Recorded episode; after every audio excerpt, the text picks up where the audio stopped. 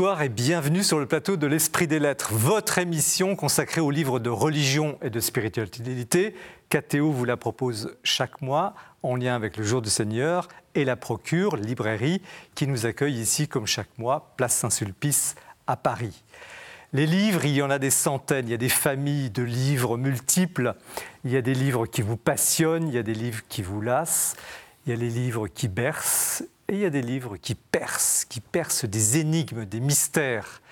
Les feuilletés, c'est comme tourner une clé dans une serrure et, et à chaque page que vous, que, vous, que vous tournez, que vous feuilletez, vous découvrez un peu plus d'une réalité qui a priori n'apparaissait pas. Je ne parle pas de, de romans policiers, je ne parle pas de fiction, je parle de la réalité vraie. Ce soir, justement, nous allons parler de l'univers, des secrets de l'univers. Nous allons parler des secrets du monde numérique dans lequel nous semblons immergés, mais qui a quand même des clés de compréhension. Et puis nous allons parler des évangiles. Donc trois livres qui sont des livres qui percent justement des mystères. Et vous allez voir, c'est absolument passionnant. Régis Burnet, bonsoir. Bonsoir. Alors, on ne vous présente pas aux téléspectateurs de KTO parce qu'ils vous connaissent avec l'émission La foi prise au mot. Vous êtes un ancien élève de l'école normale supérieure, agrégé de lettres. Vous enseignez à l'Université catholique de Louvain. Et vous voilà avec un petit livre très instructif, 24 heures de la vie de Jésus. C'est publié aux presses universitaires de France, les PUF top chrono en quelque sorte, si je puis dire. Vous synthétisez la vie de, du Christ dans les, dans les horaires d'une journée de l'époque. Exercice très singulier qui donne à voir l'environnement quotidien, les conditionnements euh, et surtout le message, le message essentiel du Christ que personne ne parvient à enfermer dans, dans aucun cadre. C'est un livre frais, un livre vrai, un livre facile, euh, excellente introduction d'ailleurs aux évangiles pour ceux qui ne les connaissent pas, et très belle méditation pour, pour les connaisseurs. Olivier Bonassi, bonsoir. Bonsoir. Alors, vous êtes un, un polytechnicien de formation, vous êtes également un, un créateur d'entreprise, et avec euh, Michel-Yves Bolloré, donc, qui est le, le, un homme d'affaires, le frère aîné de Vincent Bolloré, euh, vous avez coordonné, coécrit ce livre extrêmement euh, imposant, hein, plus de 500 pages. Dieu, la science, l'épreuve, l'aube d'une révolution, c'est chez euh, Guy Trédaniel, éditeur. Et c'est un livre événement, euh, parce que l'ouvrage, d'abord, fait beaucoup parler de lui, et parce qu'il aborde de façon très, très pédagogique ce que la science peut dire de l'univers, de son début, de sa fin, on en parlera, euh, de ces merveilleux réglages d'horlogerie fine qui posent effectivement la question de la création par un Dieu créateur. On ne voit d'ailleurs pas quelle preuve, quelle objection scientifique, philosophique, théologique vous auriez oublié dans, dans, ce livre qui fait quasiment le tour de la question, un véritable document accessible à tous, c'est vrai, très très clair, un livre référence. Antoine Vidalin, bonsoir. Bonsoir. Alors vous êtes prêtre du diocèse de Paris, professeur au Collège des Bernardins, mais aussi, avant d'être prêtre, vous étiez ingénieur formé à la prestigieuse école des mines à Paris. Euh, vous êtes également docteur en théologie et vous publiez chez Artege un ouvrage intrigant par son titre Personne, point d'exclamation, personne. Sous-titre L'existence numérique ou la négation de la chair, la chair, le corps, hein, c'est H-A-I-R. Mais un livre totalement captivant parce que vous tentez une synthèse entre ce que vous appelez le nouveau matérialisme numérique, on verra ce que ça veut dire tout à l'heure, dans lequel nous sommes plongés, parfois jusqu'à devenir esclaves même des, des, écrans, et l'annonce même de la, bonne, de la bonne nouvelle du Christ. Donc c'est une mission à peu près impossible à, remplir. Euh, les deux mondes sont vraiment aux antipodes, mais vous en sortez brillamment. Nous allons voir comment, et de façon assez originale. Donc l'ouvrage est également très accessible. C'est un livre évidemment à lire, mais aussi à méditer. Donc trois ouvrages qui vont nous, nous plonger au fond dans, dans des formes de mystère, qui vont nous ouvrir des portes, qui vont nous donner à voir des réalités qui n'apparaissent pas justement a priori. Une soirée absolument passionnante, comme toujours à l'esprit des lettres. Nous la commençons par un petit tour dans les rayons de la librairie pour faire le point sur l'actualité du libraire. Restez bien avec nous.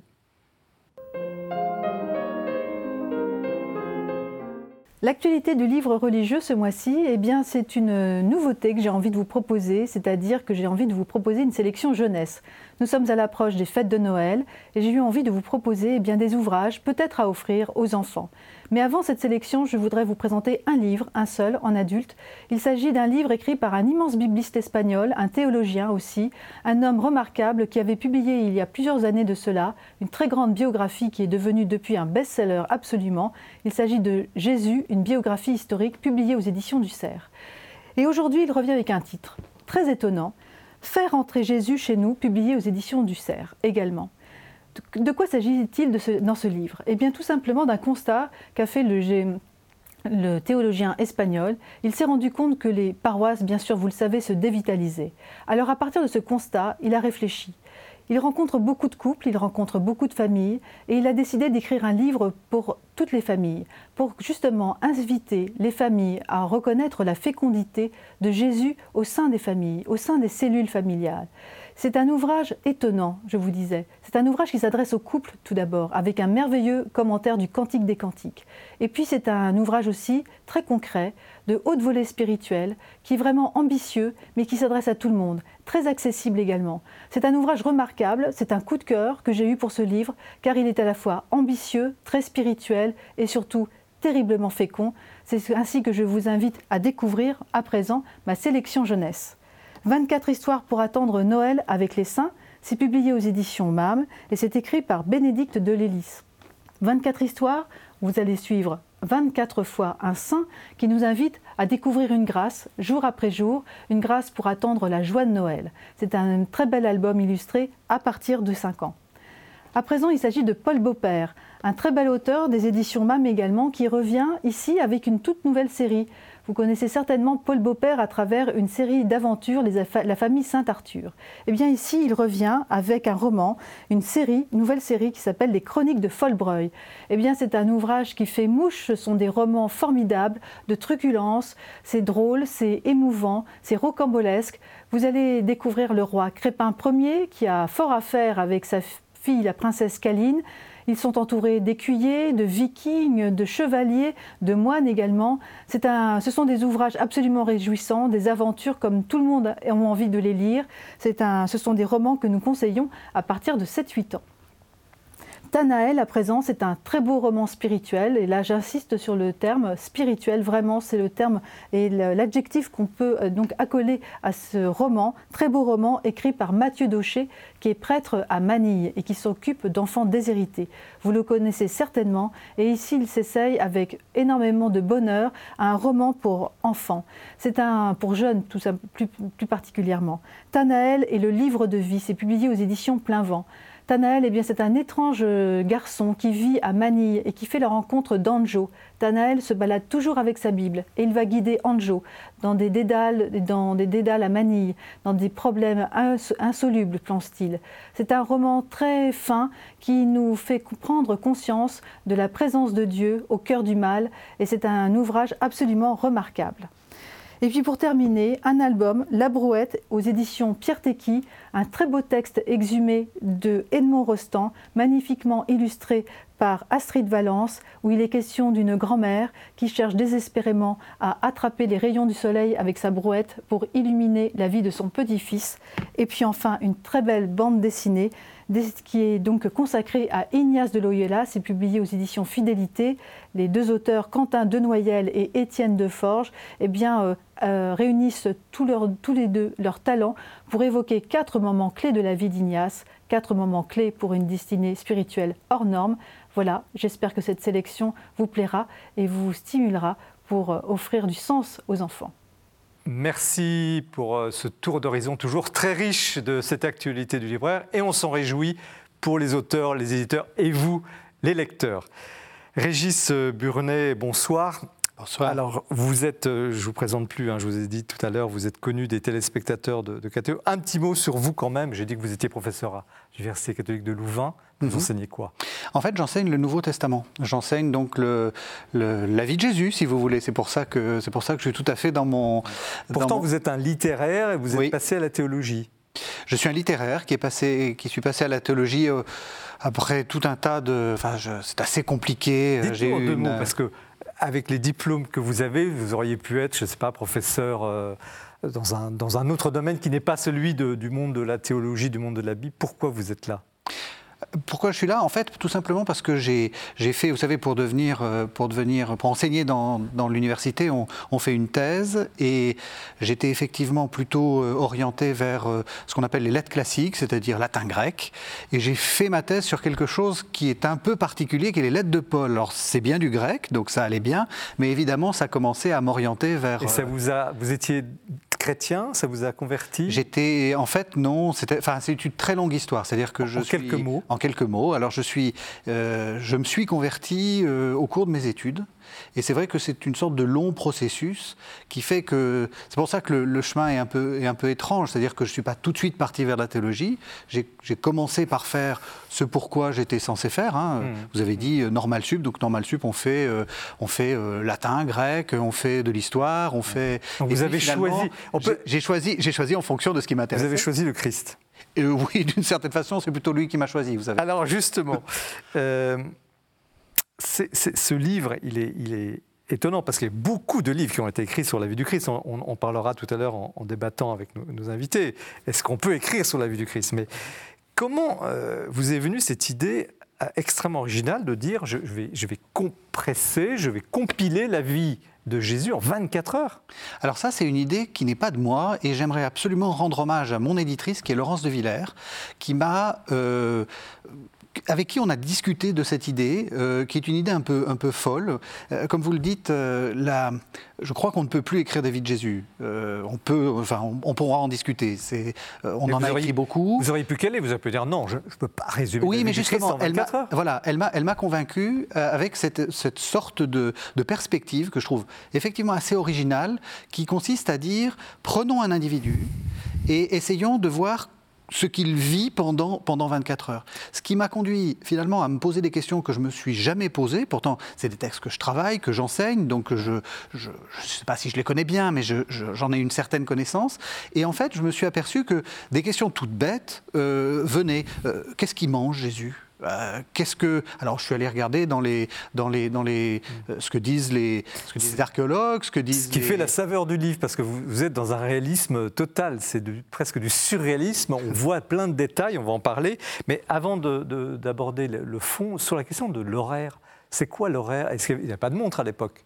Non, l'horaire, alors, dans l'Antiquité et jusqu'à une époque euh, très, très récente, en fait, on découpe la, la, journée et on découpe la nuit en portions égales. Ce qui fait que. Euh, Mais quels sont les repères? Midi. C'est-à-dire que au soleil, midi, au soleil. midi au soleil donne la moitié du jour. Alors, ce qui fait que ce sont des heures euh, un, peu, un peu extensibles. Si vous êtes, si vous êtes en, hiver, elles sont plus courtes que, que ce qui. Donc, vous, avez choisi 12 je j'ai pas choisi, j'ai choisi, les, choisi les, horaires habituels. Ce qui, ce qui, pour expliquer aux téléspectateurs, euh, fait que c'est la raison pour laquelle souvent quand vous avez des notes dans votre Bible et que vous avez une, une, précision donnée par le texte, c'était la troisième heure, on vous donne jamais euh, il est 15h25. Hmm. On vous dit c'est entre 3 euh, heures et voilà. C'est ça, ça, qui... Donc vous avez vos 12 heures. J'ai mes, heures. Alors comment vous faites pour choisir pour, classer, pour dire ça je prends, ça je prends pas, pour reconstruire finalement cette journée qui n'est pas une journée type, mais qui est une journée je ne sais pas comment dire, d'introduction à cette vie. En fait, ce que j'ai fait, c'est que j'ai pris une séquence qui existe dans le, dans le, dans le, dans le texte évangélique, euh, où les, événements semblent être, c'est toujours un peu compliqué dans les évangiles de le voir, mais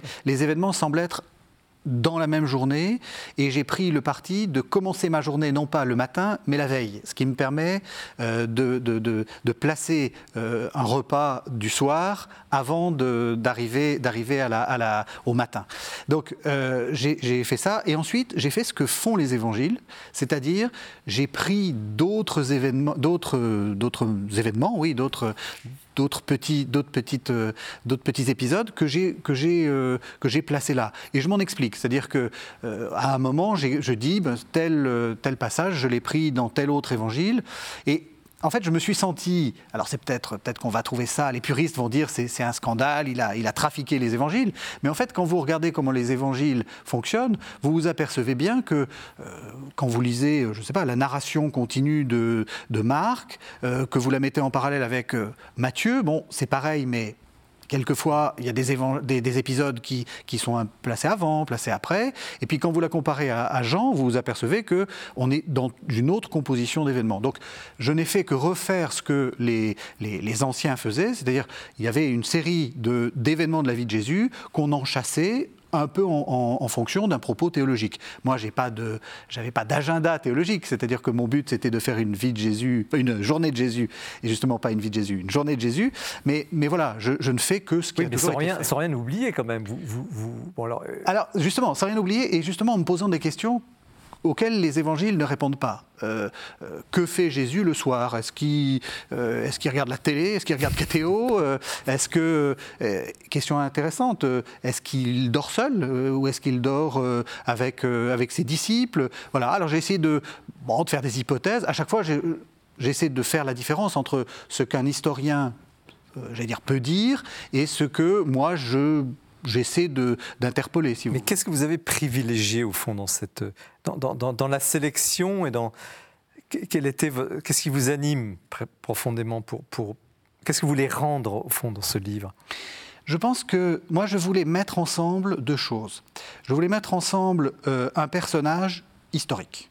Euh, D'ailleurs, on, on va le voir euh, tout à l'heure, euh, euh, dans, les, dans, le, dans les, les dieux et la science, Jésus à sa, à sa, à sa place. D'ailleurs, à chaque fois, vous Jésus- démarrez par, par une explication quasiment Voilà. du contexte historique très Jésus précis. est un personnage historique. Ça, on- pendant des, des- des années, on a dit c'est un personnage mythique. Non, c'est un personnage historique. Il y a des, des choses très sérieuses, très concrètes. On, peut, on, a, on, a, on, a, on a des, preuves et de son existence et, et de la vie qu'il qu'il a menée.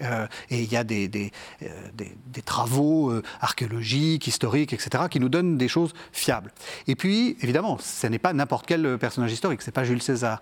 Et donc, j'en ai profité aussi pour euh, expliquer euh, ce que quelques grands messages de Jésus, quelques grands thèmes de, la prédication de Jésus, et puis essayer de, montrer que euh, ben voilà, le, le lecteur, euh, apprendre au lecteur quelles sont les questions que se posent euh, les gens qui essaient d'interpréter ces évangiles. Et donc, essayer de, de le- de les faire rentrer dans, des questions que euh, moi, je me pose avec mes étudiants sur est-ce que ça, Jésus aurait pu le dire? Quel sens ça peut, avoir? Et puis, évidemment, l'idée, c'est de faire peut-être un peu aussi d'apologétique. des gens qui seraient intéressés par le côté historique et puis qui s'aperçoivent que bah, finalement, ce message, il va un peu plus loin, en fait. Alors il y a aussi, euh, on a l'impression que vous insistez beaucoup sur son incarnation. Par exemple, cette question Jésus sentait probablement bon. Je Oui. vous cite. Ah oui, j'en suis persuadé. parfumé. Alors Oui. racontez-nous. Ben, on, a, on est dans une, dans une sorte de, de légende, enfin on a, on a, on a des, beaucoup d'a priori sur la, la manière dont les, dont les gens de- du passé euh, vivaient. Et donc on imagine qu'on est la seule époque où on est propre. Euh, enfin, à peu près. Euh, en fait, euh, c'est faux. L'Antiquité est une période très soucieuse de sa de propreté corporelle. Alors, on utilisait, on utilisait un peu moins l'eau que nous, on utilisait beaucoup moins le savon, on utilisait l'huile. Et donc, euh, il est très probable que euh, quelqu'un comme Jésus se baignait régulièrement et euh, peut-être même, euh, alors, utiliser des, des- Mais pourquoi ce sens, je vous interromps, mais pourquoi ce sens, de, de- de- ce besoin d'aller jusque-là dans le détail? Parce que c'est quand même caractéristique de votre livre, de votre écriture. L'incarnation. sur la monnaie, sur l'argent, plein, L'incarnation. Plein de dire, détails. il- Vous nous donnez plein de détails concrets.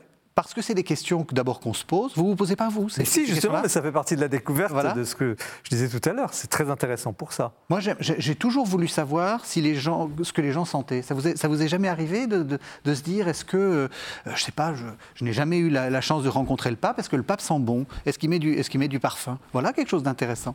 Vous voyez Et puis, évidemment, derrière, il y a une question, il y a une question théologique. C'est la question de l'incarnation. Euh, euh, Jésus s'incarne dans un, dans un, un monde particulier. Et je crois que si on n'a pas, euh, si on n'a pas une sorte de, de goût pour ça, peut-être que on comprend moins la manière dont il Enfin, ce qu'il a à nous dire, la manière dont les, les- les- les comparaisons qu'il va prendre, la, la- la manière dont il interagit avec, euh, avec euh, ceux qu'il rencontre. Euh, on est dans une religion incarnée, on n'est pas dans quelque chose d'absolument. Euh, Alors, euh, ce n'est pas qu'un maître de sagesse, vous voyez, hors de tout, voilà, ésotérique. Qu'est-ce qu'un, combien d'années d'enseignement avez-vous? Oh, ça fait. alors, à Louvain, ça fait 10 ans, mais j'ai enseigné depuis. Ça mais fait dans ce domaine-là, dans ce domaine-là. Oui, oui, bon. 10-15 ans, oui. Qu'est-ce que vous avez. Vous avez découvert encore quelque chose en écrivant ce livre, de la vie du Christ? Oui, parce que justement, ce, ce truc euh, j'allais dire littéraire, qui consiste à, prendre une journée de Jésus, m'a posé des questions de... Euh, oui, de, concret. Euh, j'ai deux épisodes dans, la Bible, dans le Nouveau Testament.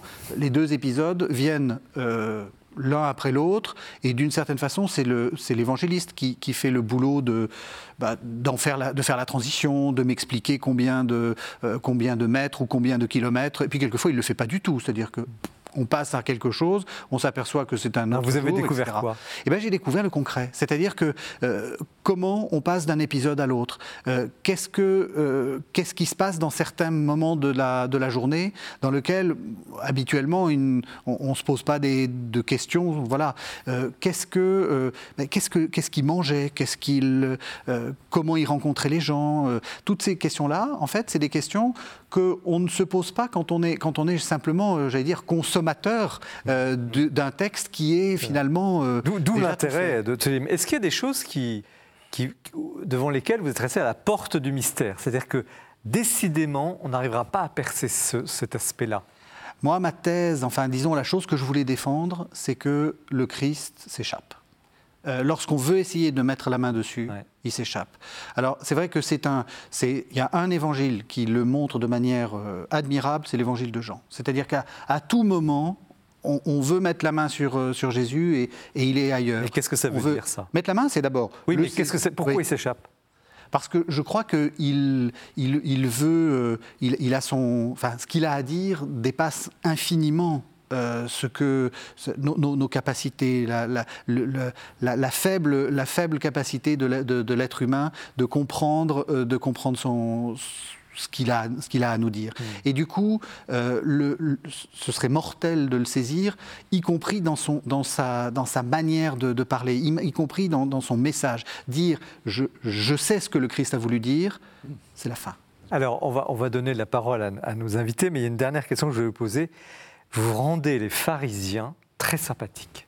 Mais oui, parce que très probablement Jésus alors, est-ce qu'il en venait Les pharisiens, c'est pour, ceux qui ne connaissent pas. Alors, les pharisiens, en fait, c'est quelques mots. C'est donc c'est une des tendances du judaïsme. C'est donc une, une école, si on peut dire, euh, du, du judaïsme, qui a une finalement, c'est une, une, sorte d'idée un peu folle qui consiste de, à étendre les règles de pureté que l'on doit euh, manifester dans le temple à toute la vie. C'est-à-dire de, de, faire une sorte de, de mettre Dieu partout.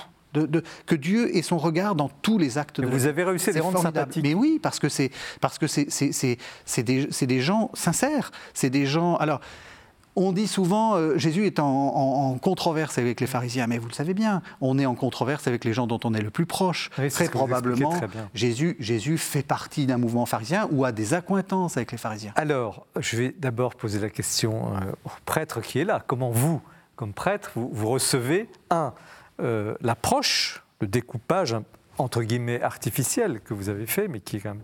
Et puis deux, le fond?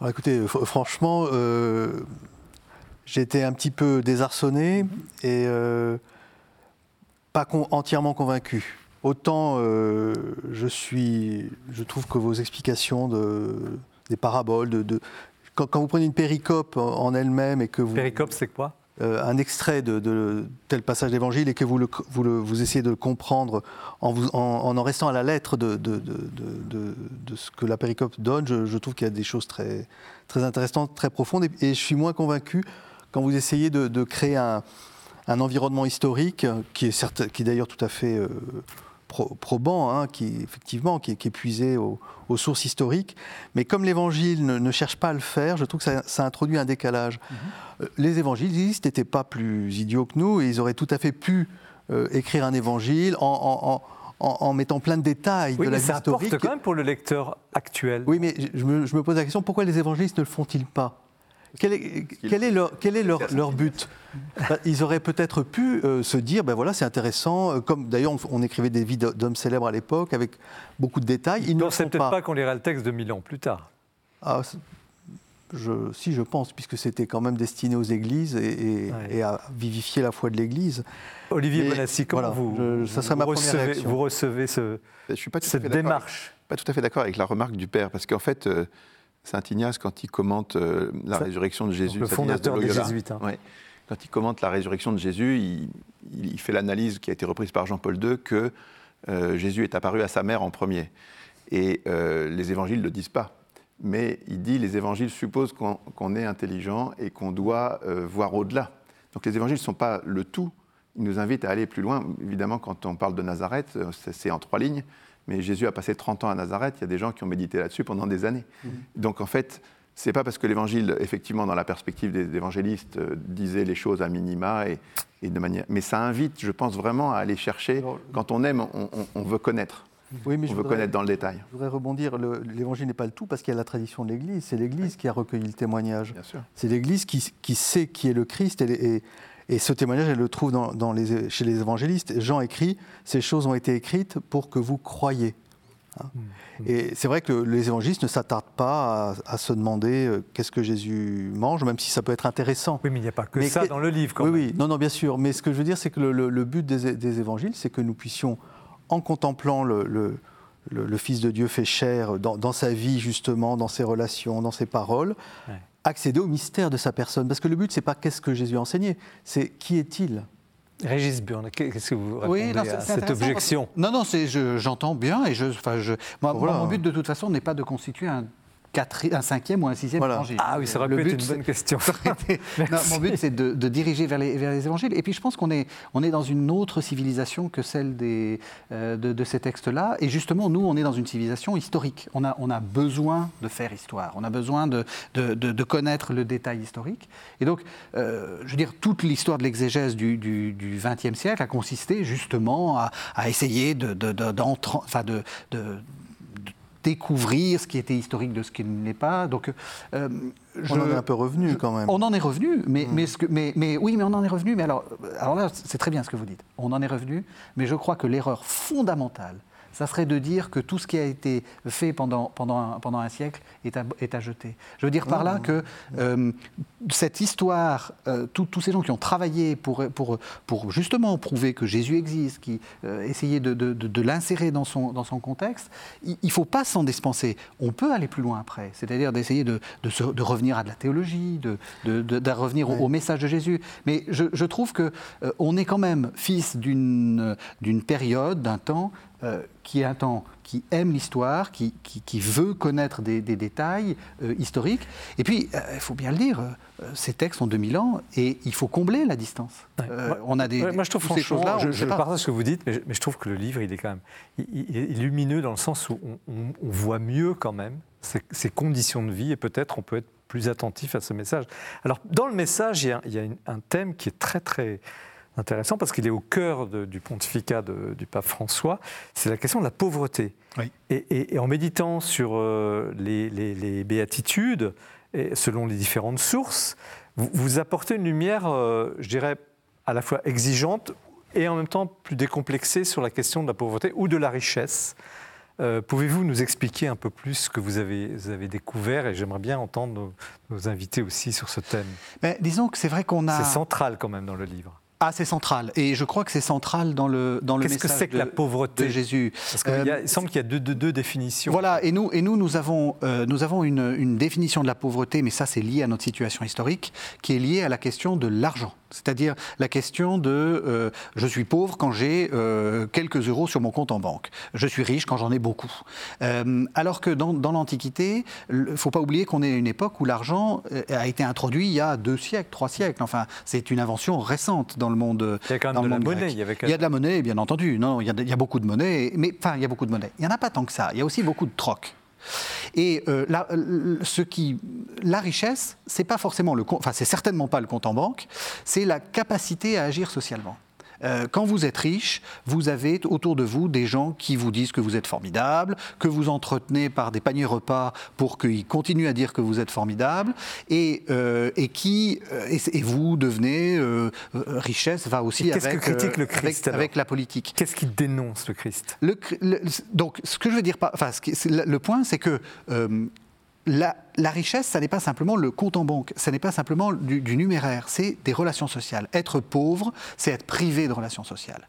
Et c'est pour ça que euh, l'exemple vraiment qui nous le, enfin, c'est la preuve. La veuve et l'orphelin. La veuve, elle peut être, elle peut être riche, la, veuve.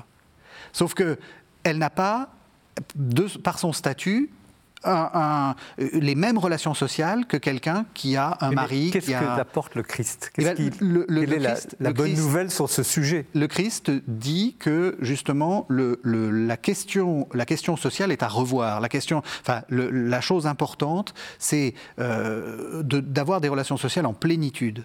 C'est ça le, Père, le cœur Est-ce que vous êtes d'accord avec ce- cette Oui, oui, interprétation? Oui, oui, et puis elle me semble euh, cohérente avec euh, le prophétisme qui euh, cherche aussi euh, un, changement des relations sociales. C'est toutes les dénonciations euh, chez Amos, mais qu'on trouve aussi chez d'autres prophètes.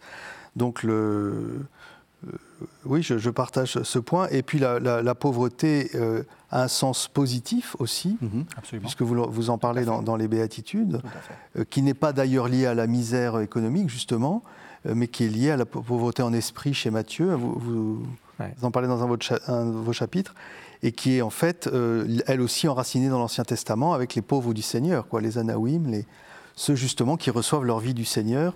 Et à ce moment-là, on n'est plus du tout dans un, un problème de, de- de richesse pécuniaire ou, ou de, ou de pauvreté. euh.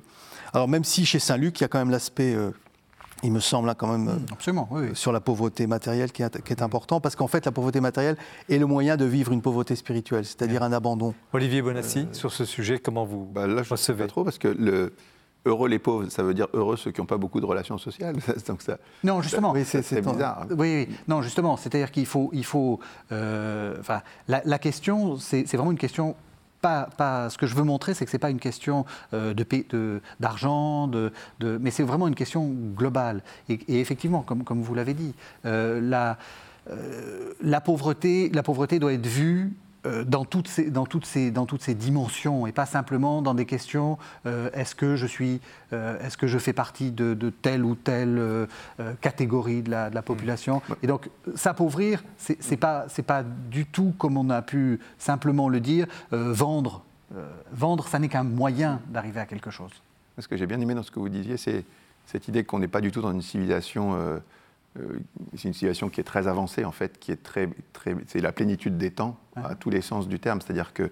On n'est pas dans le numérique, là. je crois que vous- Mais euh, j'aime bien la, la tunique sans couture du Christ, qui est très précieuse, qui, mais qui est simple. C'est-à-dire, en même temps, elle est simple, elle est précieuse, et, et il n'avait pas 50 000 tuniques. Il n'avait pas une garde-robe avec des chaussures en pagaille. Donc les choses sont soignées, les choses sont. Et puis, euh, moi, je vois la pauvreté dans le sens d'un allègement, c'est-à-dire qu'on n'est pas tenu par, on n'est pas esclave des biens, mais on, on est, euh, euh, on est, on peut être ouvert. Alors il y, a, il y a ce thème-là, il y a la question du célibat, il y a beaucoup de thèmes qui sont euh, abordés dans, dans le livre. On n'a pas le temps euh, parce que c'est passionnant et, évidemment ça passe trop vite comme toujours. La question des miracles, la question... euh, bref, c'est une, une, une- une lumière nouvelle sur, sur, sur Jésus, on peut le dire. Et euh, vous l'avez finalement bien souligné au début du, du, débat, de la difficulté aussi d'écrire sur ce sujet-là. Et, en définitive, euh, euh, c'est un exercice, de mon point de vue, euh, réussi. Donc 24 heures de la vie de, Jésus au PUF par Régis Burnet. Nous continuons l'émission avec le, coup de cœur et, et nous allons entrer maintenant dans les mystères de l'univers de la création, dans les mystères de la science qui rejoignent peut-être la théologie. Restez bien avec nous. Peut-être.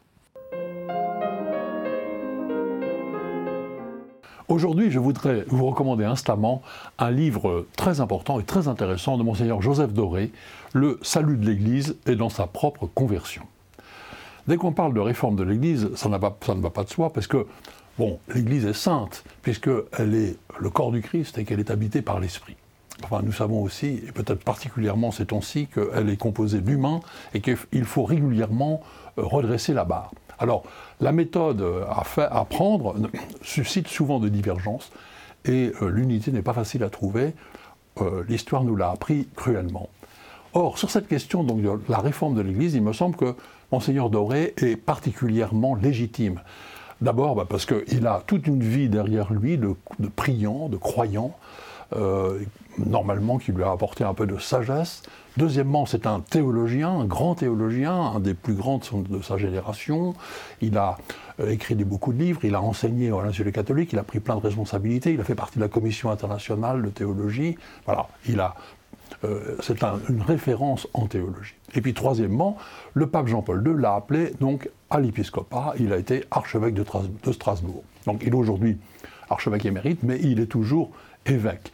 Et donc je pense vraiment que la voix de Joseph Doré est une voix qui compte dans notre question de la réforme de l'Église. Alors le livre commence par faire évidemment le diagnostic, et là, il insiste sur le fait que la crise n'est pas que de maintenant. la question se pose depuis longtemps. Il y a déjà eu des recherches aussi fortes de, réponses. Et là, le livre est particulièrement pertinent parce qu'il entrecroise l'itinéraire personnel de Joseph Doré et euh, les événements de l'Église des dernières décennies.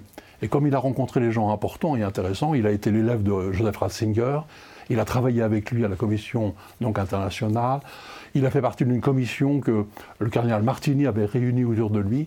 Et donc, en fait, sa parole est très, est très, pertinente.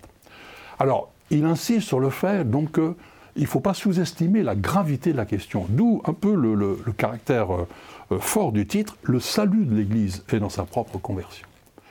Alors le remède, évidemment, il, il s'impose, c'est la conversion, en fait plutôt une double conversion. Conversion d'abord au Christ, puisque c'est le Christ qui fonde l'Église, qui l'institue, qui l'habite, qui la, dirige.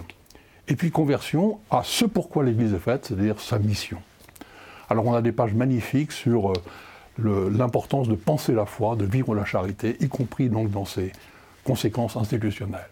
Voilà. Ce qui marque ce livre, à mon avis, c'est à la fois beaucoup d'exigence et beaucoup de sérénité et d'espérance. Et il me semble que c'est exactement ce dont nous avons besoin aujourd'hui. Merci pour ce coup de cœur. Émission coup de cœur aussi, nous continuons sur un autre mystère, celui de l'univers, avec le livre de Olivier Bonassi qui est présent sur le plateau et Michel-Yves Bolloré. Euh, Dieu, la science, l'épreuve, l'aube d'une révolution, c'est chez Guy Trédaniel, éditeur. Un ouvrage imposant sur un sujet imposant. Un petit mot sur vous, Olivier Bonassi, pour commencer. Je dis que vous étiez polytechnicien, créateur d'entreprise. En deux mots, si vous aviez à vous présenter, que diriez-vous? Je suis marié avec Laurence, j'ai six enfants. Et puis effectivement, euh, dans mon parcours d'entrepreneur, en fait, euh, la foi était assez importante. Je me suis converti quand j'avais 20 ans. Quand j'avais 20 ans, je n'étais pas du tout croyant, mais euh, je pensais même que les croyants étaient irrationnels et qu'ils assumaient ça. Et, et j'ai fait une découverte en me posant des questions sur le sens de la vie. Je me suis demandé en fait s'il y avait des réponses. Et j'étais très étonné, j'ai eu une grande surprise de découvrir qu'il y avait des réponses rationnelles qui conduisaient à Dieu. Et j'espère que c'est un peu la surprise qu'auront les lecteurs de ce livre, de, voir que la rationalité n'est pas du tout du côté où le, vent dominant euh, l'imagine. Et comment avez-vous euh, rencontré euh, Michel Bolloré et finalement comment vous êtes arrivé à, ce projet fou, entre guillemets, de, de, faire un ouvrage aussi important sur un sujet aussi difficile? Alors Michel Bolloré, je l'ai rencontré parce qu'il nous a aidés quand on a, euh, avec une association qui s'appelle Marie de Nazareth, on a fait le Centre international Marie de Nazareth, on a créé un lieu pour la Vierge Marie à Nazareth, et il a été un des contributeurs. Il nous a aidés euh, fortement. Et puis quand j'ai lancé Aletheia après, il m'a aidé aussi euh, fortement. Aletheia, qui est une, sorte d'agence, un site d'information. Un site internet catholique aujourd'hui. Et donc, voilà, on s'est connus comme ça. Et puis un jour, c'était une autre histoire. J'ai six enfants, donc les deux aînés étaient en classe de philo avec un professeur qui était dans une école catholique, mais qui parlait un peu mal de la religion. Et mes enfants lui ont dit si mon papa était là, il vous répondrait.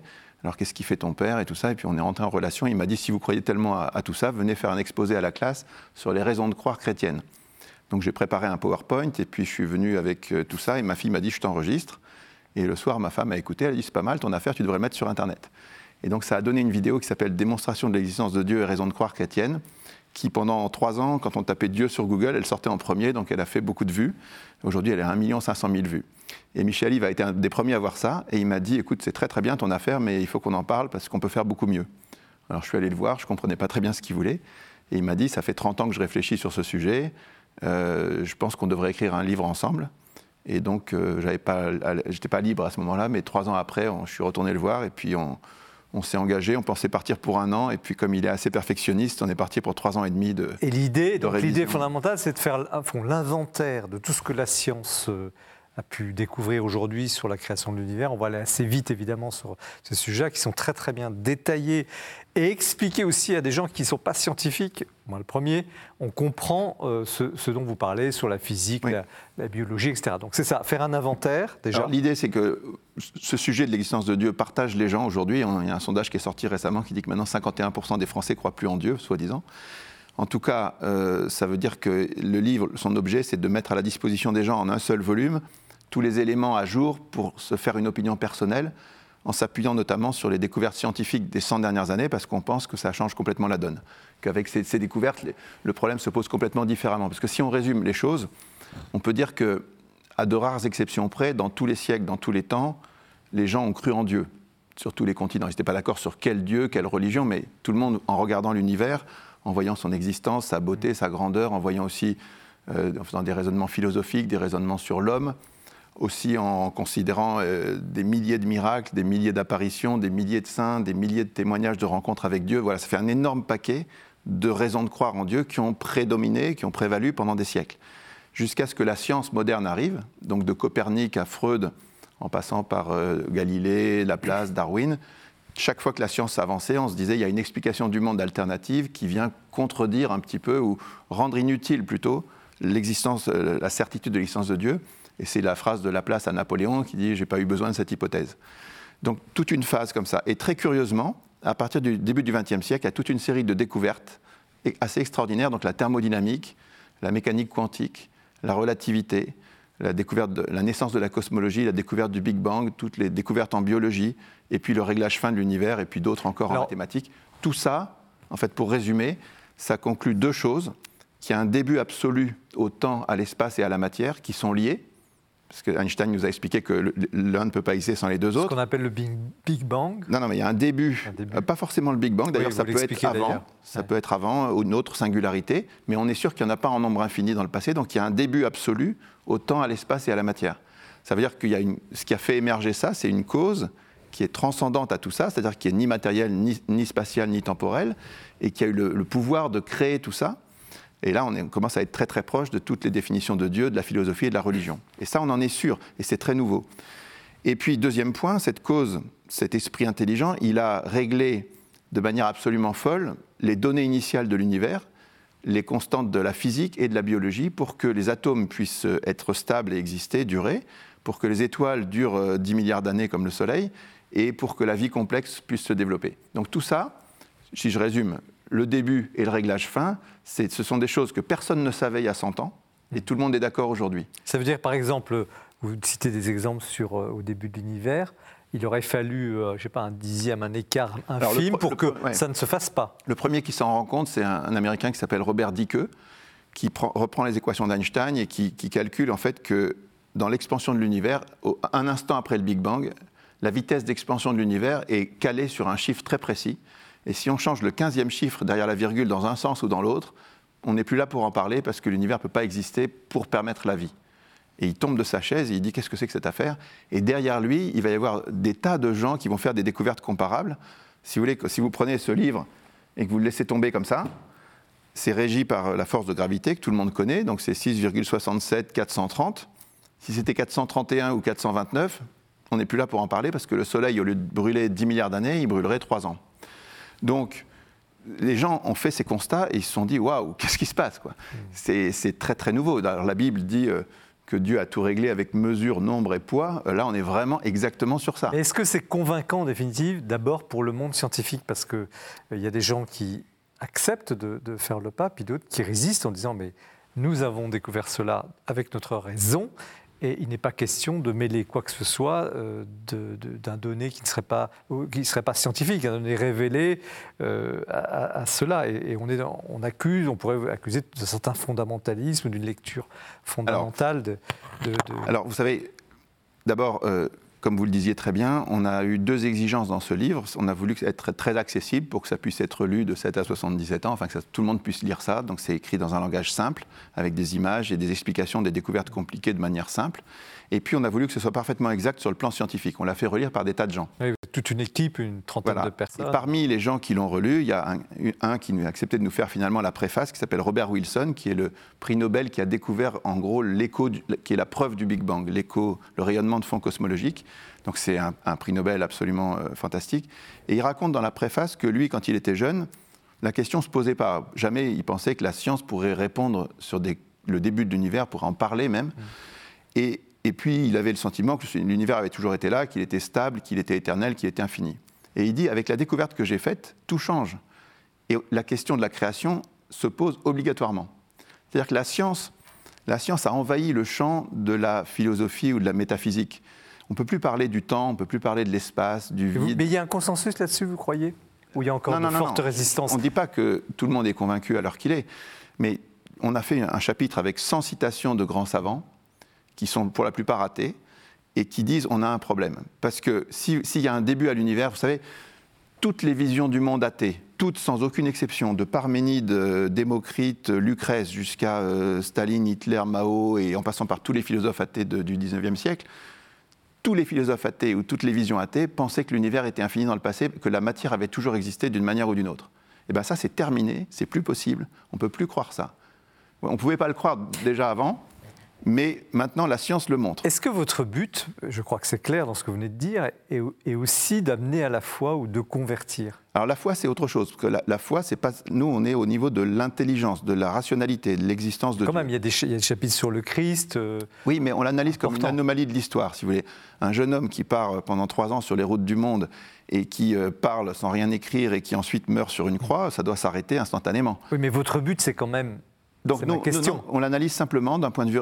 Il y a un seul objet dans ce livre, c'est de parler de la question est-ce qu'il y a un Dieu créateur ou pas? Et on l'analyse avec un seul angle, c'est la rationalité. Par contre, pour le faire correctement, on sélectionne une douzaine de thèmes qui sont indépendants et on, on se demande si l'analyse rationnelle de ce thème, euh, la meilleure réponse, c'est Dieu existe ou Dieu n'existe pas. Et donc, sur le cas de Jésus, c'est assez facile d'expliquer euh, si on rentre dans sa logique à lui, qui est de dire qu'il est, il est le fils de. Enfin, en tout cas, de, vivre et de, mourir et de ressusciter comme euh, le fils de Dieu, c'est assez cohérent avec une vision euh, croyante. Avec une vision non croyante, ça devient très compliqué d'expliquer comment cette- ce jeune homme, euh, qui a rien construit, rien, rien laissé, rien changé dans, les lois, de la, pas conquis quoi que ce soit. donc comment ça se fait que c'est l'homme qui a le plus influencé l'ensemble de l'histoire de l'humanité? C'est juste un mystère. D'un point de vue rationnel, c'est très dur à expliquer. En même temps, vous, il y a un chapitre aussi sur le Fatima, hein, le miracle de Fatima. C'est pareil. Enfin, euh, pourquoi avoir choisi ce, ce- ce- ce Alors, sujet-là? Parce qu'il y avait beaucoup Les miracles. Alors, en fait, on a, on deux miracles. thèses qui sont deux thèses scientifiques en- qu'on va analyser en les comparant au réel. La thèse Dieu existe, Dieu n'existe pas. Dans le cas où Dieu n'existe pas, alors l'univers a forcément été là depuis toujours, parce qu'il n'y a pas de cause. Le, le hasard régit tout, mais aussi il y a d'autres implications qui sont que les révélations sont impossibles, les miracles sont impossibles, les prophéties n'existent pas, enfin tout ça. Donc on prend un exemple de miracle en se disant si c'est un vrai miracle, alors la thèse Dieu n'existe pas euh, n'est plus valable. Donc pourquoi on a choisi celui-là? Parce qu'il est assez caractéristique. Il se passe dans un pays qui est totalement anticlérical, qui a vraiment des, des lois encore pires que la France de 1905, avec des médias entièrement anticléricaux qu'on a fait, on a fait rechercher par l'Université de Lisbonne et la Bibliothèque nationale du Portugal tous les textes euh, de, parus euh, dans les À journaux avant, pendant et après. Donc on a, les faits sont très simples. Il y a trois enfants de 10 ans qui disent qu'ils voient la Vierge. Ils disent dans trois mois, elle va apparaître à telle heure, elle convaincra tout le monde pour que tout le monde croie. Et alors les journaux, ils, ils sont morts de rire au début. Pendant le miracle, il y en a un qui est le plus anticlérical pratiquement du Portugal, qui a un journaliste très honnête qui dit en fait oui, il y a eu ce miracle. Et après, tous les journaux euh, disent c'est pas possible, mais ils n'ont aucune explication. Mais alors, quand ça, on l'analyse d'un point de vue rationnel. Oui, mais en même temps, vous cherchez quand même à, à- à- à toucher les gens. C'est pas un livre, c'est quand même un livre d'apologétique malgré tout.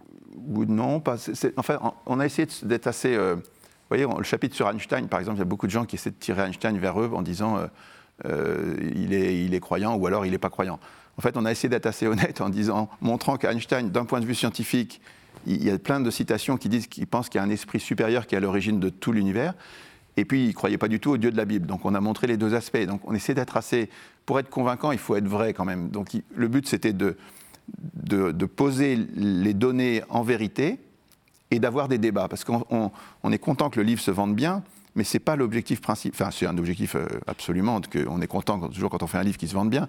Mais le véritable objectif, c'est que ce, ce- ce débat soit posé, qu'il puisse, y avoir des débats avec des personnes sur cette question, parce qu'on pense, nous, que la question de l'existence de Dieu, maintenant, elle n'est plus du tout indéterminée. Alors, dernière question avant de demander la- l'avis de nos invités. Est-ce que l'acte de foi, est-ce que le fait de- d'accéder à la foi, de croire, de dire maintenant je crois, est lié à une déduction logique rationnelle En- encore une fois, ce livre ne parle pas de la foi. La foi, la foi- petit peu, non, non. La foi, c'est- ça implique, c'est un acte de l'homme qui implique son intelligence, mais aussi sa volonté. C'est un acte libre, c'est un acte d'adhésion. Alors, c'est un préliminaire, un présupposé à la foi de pouvoir savoir que vous existez. Moi, je ne peux pas avoir foi en vous si je ne sais pas que vous existez. Je ne peux pas avoir foi en mon épouse si je n'ai pas non seulement le- la certitude qu'elle existe, mais en plus de bonnes raisons de croire euh, en elle. Et donc, si je crois en elle, c'est parce que je fais, oui, un acte libre d'adhésion et de foi, de confiance, mais le présupposé, c'est que la personne existe. C'est pareil pour Jésus. Quand Jésus demande la foi euh, aux gens qui sont euh, autour de lui, bah, il est là, donc il n'y a pas de débat sur le fait qu'il existe. Par contre, quand il est ressuscité, il donne bien des preuves pendant 40 jours de sa résurrection avant de demander la foi, même à Thomas quand il le touche. Alors, nous avons un prêtre scientifique et théologien sur le plateau.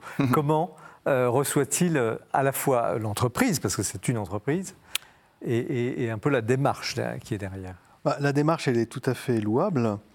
Euh, moi, je la trouve un peu unilatéralement scientifique, c'est-à-dire c'est toujours le mode de raisonnement scientifique, hypothético-déductif, thèse 1, thèse 2, et enfin c'est oui ou non. Et, et il me semble que la science, avec ses propres moyens, peut non pas démontrer euh, l'existence de Dieu, je crois que ça c'est plutôt une approche philosophique qui, qui le, qui le peut, et il y a des, vous, vous les citez d'ailleurs, c'est Mhm. c'est des voies classiques de la- de l'affirmation de Dieu. Mais euh, ce que la science peut euh, faire, c'est justement ouvrir l'esprit, parce qu'il y a une convergence mystérieuse entre les mathématiques, qui sont un, un produit de l'esprit humain, et le réel qui se laisse, euh, euh, je dirais, informer et, et connaître à travers ces, ces- ces équations que l'esprit humain met, met en œuvre. Et on voit bien que cette convergence mystérieuse entre l'esprit humain et le réel, déjà, euh, pointe sur un mystère qui, qui, qui échappe d'une certaine manière à la science. Mais est-ce que vous êtes euh, d'accord sur, fonde. sur- sur la- la- cette espèce de changement de mentalité, en tout cas au moins de ce monde scientifique qui dirait nous avons un problème, c'est-à-dire que nous sommes confrontés à la question de la création. Est-ce que vous, vous attestez ça également? En tout cas, ce qui est sûr, je, dirais autrement, je pense qu'aujourd'hui, l'homme contemporain ne se pose plus la question de l'origine. C'est même pas tellement qu'il croit ou pas en Dieu, à la limite, je pense qu'il en est, il est indifférent. Mais il ne se pose plus la question de l'origine, puisque quelque part, il se vit comme étant sa propre origine. Vous pensez que les gens ne se posent pas la question de, de début de l'univers, de, de la création? Il me semble, au niveau euh, de la vie concrète, c'est pas une question qui, qui obsède, ou, et qui d'ailleurs, même philosophiquement, a été quasiment euh, rayée de. Oui, mais elle De la revient, elle revient, le livre, pour en attester. Mais moi, moi, je ne suis pas du tout d'accord, hein, parce que c'est l'inverse. Euh, On ne pouvait pas se poser la question du début euh, tant que la science. D'ailleurs, les scientifiques eux-mêmes, ils ont pensé longtemps que jamais ils pourraient se poser la question du début de l'univers, parce que c'était passé. Et en fait, le fait qu'on observe maintenant que la théorie d'Einstein ait permis avec ses équations de faire une cosmologie, de faire naître la cosmologie et des équations qui s'appliquaient à l'ensemble de l'univers, et qu'ensuite, à partir de ces théories, on, on a fait des modélisations, et qu'ensuite l'observation a collé parfaitement avec les modélisations, ce qui se passe en 64 euh, quand euh, Wilson découvre sa chose, c'est que avant, il y a Gamow qui, à partir des équations d'Einstein, a dit On va aller vite sur ces sujets, oui, c'est trop technique. Il a, il a dit qu'il y avait un rayonnement, qu'on se retrouverait à une certaine température, et l'autre, il, il- il observe ça. Oui, oui été corroboré Voilà, par donc, Mais on l'expérience. voit, on voit bien quand même que la- le procédé scientifique, c'est toujours une théorie qui demande d'être effectivement euh, corroborée par, par l'expérience, Mm. mais que ça ne peut pas être un absolu, parce que les théories vont changer. Toute théorie, à un du- moment, Pas du tout d'accord. mais vous, le dites, vous citez vous-même Gödel, toute, toute- tout mo- toute modélisation a des, pro- des propositions qui sont indécidables. Il n'y a aucune théorie qui peut embrasser l'ensemble du réel. Non, non, c'est pas. Oui, mais en même temps, la question, on ne va pas entrer dans, dans cette Non, mais c'est un question-là. problème épistémologique, Elle, en elle fait. est intéressante. Mais est-ce que, est-ce qu'aujourd'hui, cette question de Dieu dans le monde scientifique est totalement déplacée, inopinée, ou est-ce qu'elle est peut-être justement postmoderne, actuelle? Ah bah, Moi, je pense, je pense qu'elle reprend le dites oui? 18e, le 18e siècle. Euh, vous aviez les mêmes abbés de cours qui pouvaient montrer, dans le, avec un raisonnement rationnel hyper brillant, que Dieu existait et qui pouvaient, de- le jour d'après, démontrer que Dieu n'existait pas. Je Mais pense sur que- la base de la science? Ah bah, C'était le rationalisme de l'époque. Aujourd'hui, il y a un autre, une autre type de rationalité, Régis mais ça reste un rationalisme. voyez, Alors Régis Burnet, on va lui donner la parole parce qu'il n'a pas encore, s'est pas exprimé sur, sur ce livre, justement, de votre expérience de, de- d'exégète, de spécialiste de Moi, ce qui m'intéresse, c'est ju- c'est justement la, la situation, la situation historique, d'essayer de voir la différence entre le, le- le texte et, et- et la manière dont les gens l'interprètent. Et moi, ce qui m'intéresse dans votre livre, c'est que vous ayez pu le faire et que ça a eu un, un tel succès. Donc, je, suis- je suis assez d'accord avec vous. On est dans une, enfin. Euh, on a l'impression, il a du succès parce qu'il est très bien fait, hein, euh, Mhm. mais il, est aussi, il a aussi du succès parce qu'on est dans une, dans une époque euh, dans laquelle vous auriez fait ça il y a 15 ans, ça marchait pas du tout. On n'était pas à une époque, on pouvait, on pouvait euh, regarder avec, euh, avec euh, sérieux et, je veux dire, et, avec attention cette hypothèse, cette hypothèse-là, parce que il y avait derrière des, probablement une idéologie qui rendait impossible ce genre de, de questions. Et puis, ce que je trouve aussi intéressant, c'est c'est que vous ayez fait une sorte de c'est assez globalisant, c'est-à-dire que d'habitude, euh, on a euh, quelque chose de dialogue Dieu, euh, Dieu et, enfin, Dieu et science, enfin, science et foi, etc. Vous n'hésitez pas à utiliser l'histoire, vous n'hésitez pas à parler de Jésus. Je Alors- trouve que c'est un, un livre qui, alors- qui est un peu un signe des temps. Pour- pourquoi on n'hésite pas à parler de ces choses-là? Parce que en- dans, dans la deuxième partie du livre, qui fait à peu près un tiers, qui, est- qui est la partie non scientifique, on rappelle rapidement les grandes raisons de croire du passé classique, avec des arguments nouveaux, certes, mais c'est quand même les, les immenses raisons de croire qui ont toujours existé. Sauf qu'à un moment, comme je disais, la science a- est apparue comme une contradiction, un discours alternatif qui, qui semblait. euh, alors la balance, dans quel sens elle penchait Nous, ce qu'on affirme, c'est que la science s'est retournée. C'est-à-dire qu'aujourd'hui, les- les scien- la science qui paraissait un peu de science à éloigner de Dieu, mais beaucoup y ramène, si vous voulez. C'est absolument clair. C'est-à-dire qu'aujourd'hui, le fait qu'on ne puisse plus douter qu'il y a un début au temps, à l'espace et à la matière d'un point de vue scientifique, enfin, je vous trouverai très peu, de, même aucun scientifique sérieux qui, qui pensera le contraire. Donc ça, c'est- nouveau, c'est une révolution conceptuelle immense. Vous savez, Copernic, Mais- quand, il est sorti, quand il a sorti ses idées, ça a mis des siècles et des décennies à, à s'imposer. Darwin, c'est pareil. Mais là, on est, pourquoi on appelle ça l'aube d'une révolution? Parce qu'on pense que ces deux choses-là, le début de l'univers et le réglage fin, ça aura des conséquences immenses dans la population, parce que c'est très simple. Est-ce que vous pensez, Père, comme pasteur, euh, que euh, justement il y a une perméabilité entre cet apport nouveau de la science, peut-être cet éclairage nouveau, et, j'oserais dire, le cœur des gens qui pourraient être sensibles ou rendus sensibles, comme vous le dites finalement, aujourd'hui, à, à- à cette, à cette forme d'émerveillement, et peut-être donc à une démarche de foi? Vous êtes Je sceptique suis un peu sceptique, oui, parce que je- enfin, après avoir fait mes études de- d'ingénieur, j'ai- fait de la philosophie, j'ai fait de la théologie, et j'ai vu que ce sont ce sont pas des, domaines étanches, mais c'est des domaines qui ont leur propre méthodologie et qui doivent reconnaître leurs limites. Et, et je pense que le drame, d'une certaine manière de notre époque, c'est qu'on on croit que seule le- la science dit la vérité, alors que la science ne sait rien de la vérité. Elle peut juste dire que des lois, sont, des hypothèses sont valides, ont été effectivement expérimentées. Mais vous voyez, la question de la vérité, elle n'est pas, de- elle est pas euh, à portée scientifique, elle est à portée euh, philosophique et théologique. Régis, Et je Régis- pense qu'il y a un problème épistémologique, épistémologique qui est important et qu'il faut tenir, parce que sinon, euh, effectivement, demain, d'autres scientifiques avec d'autres théories nous démontreront que Dieu n'existait pas. Je, je suis d'accord que la théorie de ça. Big Bang est extrêmement... euh, Non, elle ça a été- pas comme ça. elle a été euh, euh, inventée enfin, par un prêtre d'ailleurs, et je suis d'accord qu'elle pointe vers le mystère d'une origine, et à ce titre-là, elle est intéressante. Mais le cosmos entier pointe vers l'origine. Le cosmos est- est- chante la gloire de Dieu, donc il suffit d'ouvrir les yeux. Même sans être scientifique, les, les peuples Au fond, anciens- vous dites, ne nous appuyons pas trop sur la science, Non, parce que pour c'est- arriver à cette Parce conclusion que ça- c'est à double tranchant, je pense. Oui, Est-ce que l'Église- c'est- vraiment la peur des ecclésiastiques. je la ça- connais très bien. C'est intéressant. Alors Mais- répondez, fait- en fait- répondez, en fait- répondez, en fait- parce que pas- le temps est Pour compté. moi, c'est pas exact pour plein de raisons.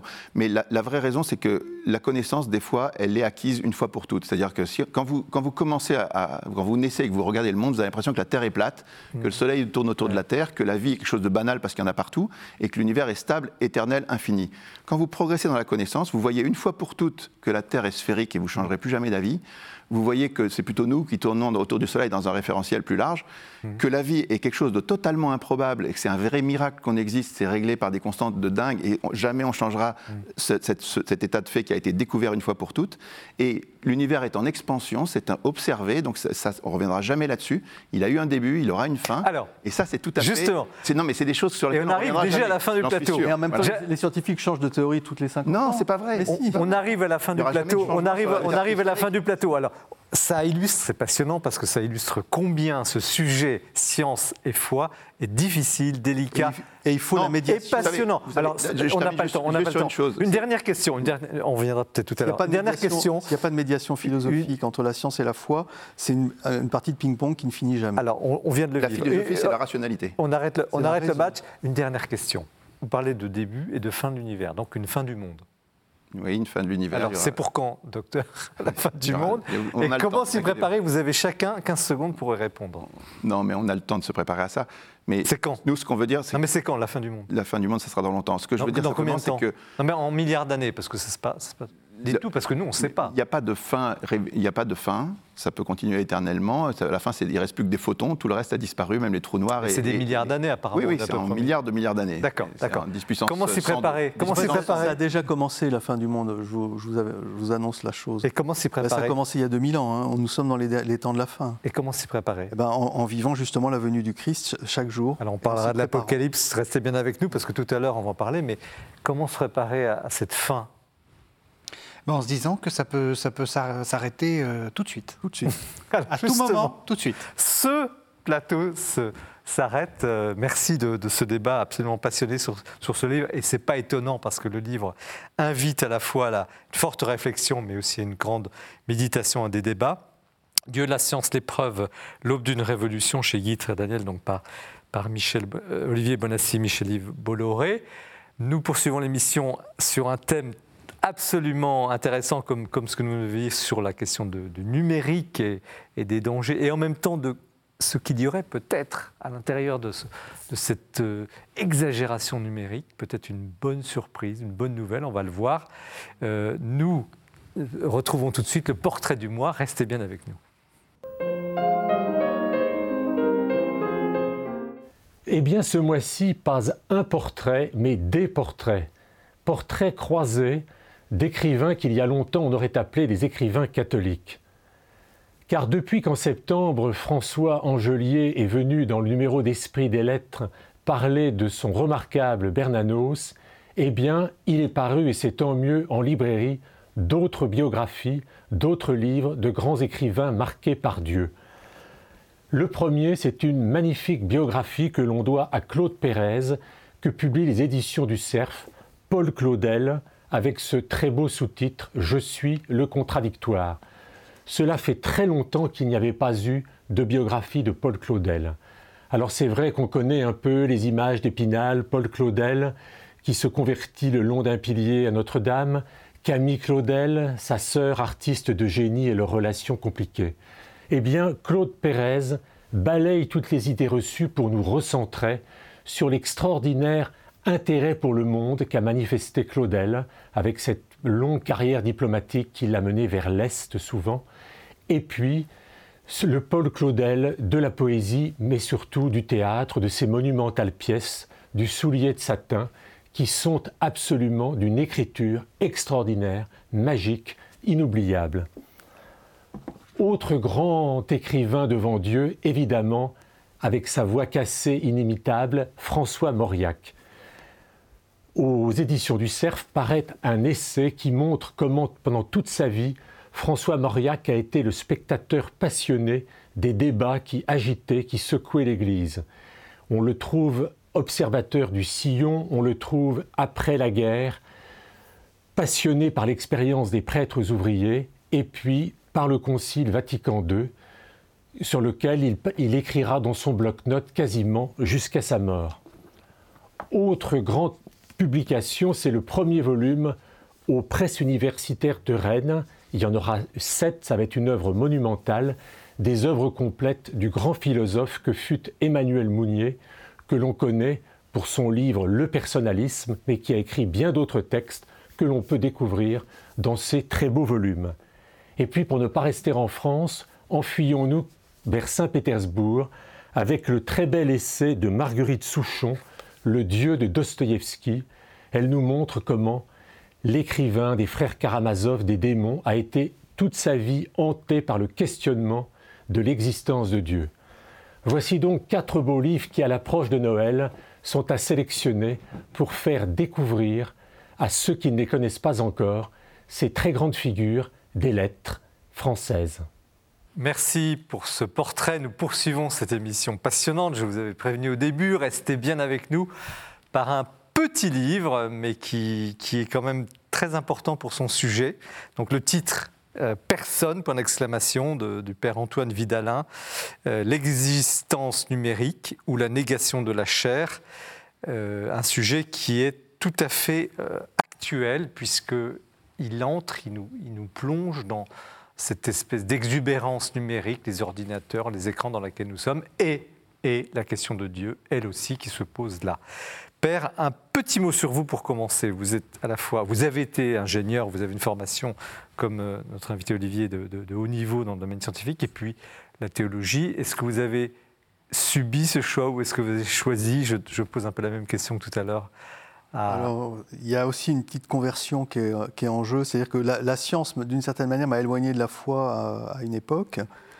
Et puis, fait, après l'école des mines, j'ai fait des, études de philo, et d'ailleurs, en étudiant euh, des auteurs athées, euh, Marx, Heidegger et, et Freud. Et puis, euh, en étudiant Heidegger, je suis passé à Saint-Augustin parce qu'il parlait beaucoup de Saint, il travaillait Saint-Augustin. Et puis, via Saint-Augustin, j'ai lu les Confessions et, petit à petit, le, désir de Dieu est revenu et il a fallu un peu de temps, mais voilà. Et la science ne vous a pas freiné? Non, c'est-à-dire que j'ai mis les choses à leur place, en fait. J'ai compris qu'il y avait différents types de rationalité, différents types d'épistémologie qui ne se contredisaient pas, mais qui, qui, abordaient. Épistémologie, ça veut dire quoi pour les bah, de, de, de, connaissance, et qu'elles ne se contredisaient pas, mais qu'elles avaient chacune leur, leur, loi propre, et qu'elles elles, elles, cherchaient toute la, la, même vérité, le même réel, mais avec leur méthodologie propre. Alors, je ne vais pas demander à, l'ingénieur que vous avez été euh, pourquoi il s'intéresse au numérique, mais je vais demander au théologien que vous êtes pourquoi il se plonge dans ce domaine. Alors en réalité, ce, livre est un peu le fruit d'un séminaire que j'ai donné pendant plusieurs années avec une théologienne, qui, et ce séminaire s'intitulait Foi et culture, et nous réfléchissions sur les, un peu à la suite de Paul VI et puis de tout euh, l'enseignement de l'Église sur le comment pour qu'une foi soit véritablement euh, euh, vécue, il faut qu'il y ait une acculturation, il faut que la foi rencontre une culture. Alors on a travaillé avec, à la fois, au niveau méthodologique, en travaillant les, Paul Beauchamp, enfin un petit peu comment le, rapport à l'écriture sainte pouvait être un, lieu d'inculturation. Et puis on a travaillé aussi euh, des, exemples de, en Afrique, des, exemples avec le. La Quand vous dites inculturation, c'est la. Comment une foi est reçue et pénètre une culture et en retour reçoit les richesses de cette culture, ah. parce qu'il n'y a pas de foi sans culture. Et en l'occurrence sur le numérique? Et alors la question s'est posée, mais la culture aujourd'hui, c'est quoi? Et la culture d'aujourd'hui, c'est une culture euh, qui n'est plus localisée dans un peuple, enfin dans un, dans un territoire, mais qui est euh, mondiale, universelle, et qui est euh, cette, ce numérique qui nous marque profondément dans nos pratiques, dans nos manières même de nous regarder nous-mêmes. C'est-à-dire que l'anthropologie, qu'est-ce que, qu'est-ce que l'homme hein, Cette question, je dirais, éternelle L'homme, c'est quelqu'un avec un téléphone portable à la bah, main. Euh, en tout cas, le, fait d'être dans cet environnement numérique change même euh, peut-être la nature de la réponse que nous allons pouvoir Alors pourquoi ce titre aussi énigmatique? Personne, donc ça veut dire rien. Euh, il n'y a personne. Rien à, voir, il n'y a personne. En fait, c'est venu de, de, réflexion d'une amie qui essayait de résoudre un problème pour sa fille. Il fallait contacter euh, je ne sais qui à l'école. Et en fait, elle n'avait jamais personne parce qu'il y avait des répondeurs, il y avait des, des, trucs, des robots. Euh, et, en, même temps, c'est un, paradoxe. C'est un paradoxe parce que personne, c'est aussi la personne que vous le dites. C'est justement ça. Et, le le, le point qui me semble le, le plus en. Comment dire L'enjeu, en tout cas, de, de cette. De, de cette emprise, on peut dire, du numérique, c'est la notion de personne humaine que nous avons, qui est un fruit du christianisme, qui, est- qui s'est élaboré pendant des siècles et qui aujourd'hui euh, disparaît parce qu'on est un- le numérique fa- va, va favoriser un règne de l'impersonnel. Alors, expliquez-nous pourquoi le numérique est une négation de la chair. Je, je vous Alors, cite, hein, oui. je vous cite, vous dites l'aliénation, euh, donc l'aliénation aux machines et, à- et à tout ça, nous pouvons la nommer une désincarnation, puisque la chair, en sa matérialité sensible, vous avez aussi des choses très intéressantes sur la perception des sens à travers ces machines, la, mat- la- la chair est court-circuitée. Qu'est-ce qui se passe? Alors- Désincarnation, qu'est-ce qui se Alors, passe? Je vais rem- remonter un tout petit peu sur le, le- le- le- le critère qui, qui me, qui me fait démarrer ce- ce- cette, ou- ce- cette réflexion, c'est la, la vérité de l'incarnation. Hein. Comme chrétien, euh, comme théologien, il y a, ce, fait, le Verbe s'est fait chair. Et ce faisant, le Verbe, en se faisant chair, euh, donne à la chair, c'est-à-dire à ce que nous sommes comme hommes, c'est pas la, viande, hein, c'est la chair, c'est notre existence concrète, au sens euh, hébreu hein, de la bassar. en, s'incarnant, le Verbe donne à toute chair une dignité extraordinaire. C'est-à-dire que c'est pas seulement l'âme ou l'esprit de l'homme qui a de la dignité, c'est l'homme dans, sa, dans son unité, euh, corps et âme, dans sa chair. Et cette chair, elle est, elle est, elle est invisible au sens où c'est la manière dont je m'éprouve moi-même, dont je, dont je, je- je vis les- toutes les expériences de ma vie euh, dans une subjectivité. Voilà. Et pourquoi aujourd'hui- C'est ça qui est mis en danger, me semble-t-il, par le de quelle manière précisément? Parce que, euh, au fond, cette chair, elle est, elle est dans un monde qu'elle reçoit dans, dans une expérience sensible euh, qui est euh, profondément subjective. Je ne suis pas une plaque photographique qui reçoit des infos, euh, qui les traite et qui éventuellement. euh, je ne suis pas un ordinateur, quoi. Je, euh, Justement, vous, vous critiquez le prisme de l'ordinateur entre ce monde réel sensible et la, et la Tout personne. à fait. Et surtout, euh, ce qu'il faut bien comprendre d'abord, c'est que la sensibilité, l'expérience sensible est une expérience profondément humaine et personnelle. Que déjà dans la perception d'une couleur, dans la perception euh, d'un paysage, quelque chose de Dieu d'ailleurs se dit. hein, dans, à à même l'expérience sensible. Il y, a, il y a un logos, comme dit Saint Jean, qui est d'abord un logos de la vie, euh, qui n'est pas d'abord un logos euh, euh, grec au sens d'une rationalité. Il y a un logos de la vie, il y a une- quelque chose qui est, qui est donné, qui est vécu, qui est expérimenté et qui nous donne euh, le sentiment de vivre, le sentiment de la joie de vivre, etc. Et ça, on l'a perdu. Et ça, le, le- le sensible numérique, c'est-à-dire l'ex- l'expérience sensible telle que je vais la percevoir de manière massive, hein, enfin évidemment, c'est, pas. euh, moi aussi, j'ai un portable et, et je, regarde des trucs, mais euh, le, le fait d'être dans, cet environnement permanent fait que ce sensible qui n'est plus véritablement une représentation du monde, mais qui est une reproduction d'un sensible d'une manière parfaitement exacte au pixel près, puisque c'est en fait un ensemble de pixels, euh, qui viennent vers moi et qui viennent me stimuler de manière euh, qui troue l'espace-temps, parce que c'est un, écran qui, qui est, qui, fait un tout petit espace, il y a tout le monde autour, mais je ne vois plus le monde autour, je vois plus que ce que l'écran me, véhicule. Et à ce moment-là, donc, le, le sensible euh, qui, s'élabore naturellement dans, dans- dans- ma vie euh, habituelle, qui est coordonnée avec un monde, qui est coordonné dans un espace et dans, le temps, eh bien, le, sensi- le- le- le numérique vient trouer un peu cet espace-temps et m'imposer d'une certaine manière un sensible que je n'ai pas euh, constitué, que je ne- que je n'ai pas élaboré et qui, et qui me sollicite et auquel je vais devoir répondre. Et en quoi euh, ce- cette technologie euh, nous enferme? Elle nous, elle nous- je dirais qu'elle pas- elle nous enferme, elle nous extériorise. Puisqu'on on est en permanence sur, hors de nous-mêmes. En quoi c'est un mal? En quoi c'est un mal? Parce que, euh, enfin c'est un mal, je n'utilise pas le mot... euh, Non, vous n'utilisez pas le mot, mais en fait, Parce que c'est pas l'objet qui est, un- c'est pas l'objet qui est, qui est- qui est- qui est un mal. Il n'y a pas de- le, le monde, il n'y a pas de mal dans, dans les objets du monde. Il y a du mal dans, dans notre rapport aux objets. Euh, donc un un mode, risque, un risque. Où est le risque? Le, le risque, c'est de perdre notre intériorité. Si nous sommes véritablement ces personnes humaines que la tradition chrétienne a, a- a élaborées au fil des siècles, qui a, qui a produit l'homme euh, que nous connaissons, enfin que nous connaissions, parce que pas sûr qu'il dure longtemps.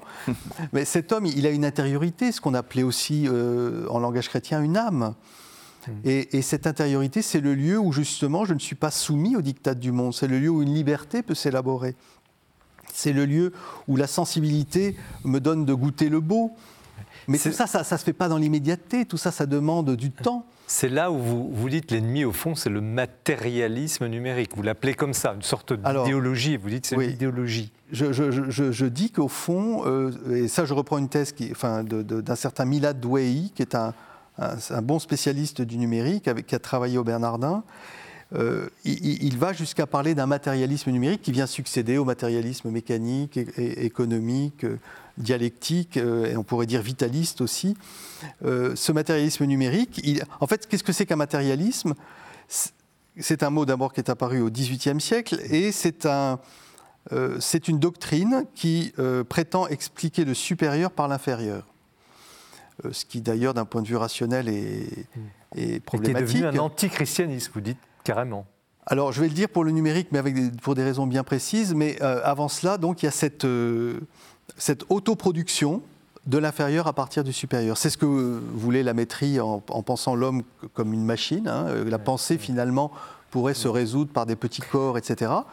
Et ce matérialisme numérique, en quoi est-ce que je dis que c'est un antichristianisme? Non pas qu'il soit contre le christianisme, je, je l'utilise au, sens euh, du... Il y a un deuxième sens du mot anti en grec qui est à la place d'eux, celui qui prend la place d'eux. Et en fait, il prend la place du, chri- du- du christianisme enfin de- comme religion du salut, parce qu'il prétend lui-même apporter le salut. Alors, il y a un coup de théâtre. On parlait d'énigmes au début de, l'émission. On a vu que chaque livre un peu ouvre une porte. À un moment donné, vous, ouvrez le livre de l'Apocalypse. Et puis, vous nous faites une lecture de l'Apocalypse absolument stupéfiante. Et vous ré- résolvez en quelque sorte ce problème en disant ce monde numérique, au fond, bah, il est peut-être dans, je ne sais pas si vous allez me corriger, dans la volonté de Dieu en quelque sorte. Et c'est à nous, à travers ce monde-là, peut-être qu'il y a quelque chose d'une révélation, d'incarnation du Christ irait jusque-là. Et, c'est- il, faut, il faut aller jusqu'au bout pour trouver dans cette épreuve, dans cette difficulté, peut-être la bonne nouvelle. Est-ce que j'interprète mal votre pensée? Alors, en tout cas, je ne l'aurais pas exprimé comme ça.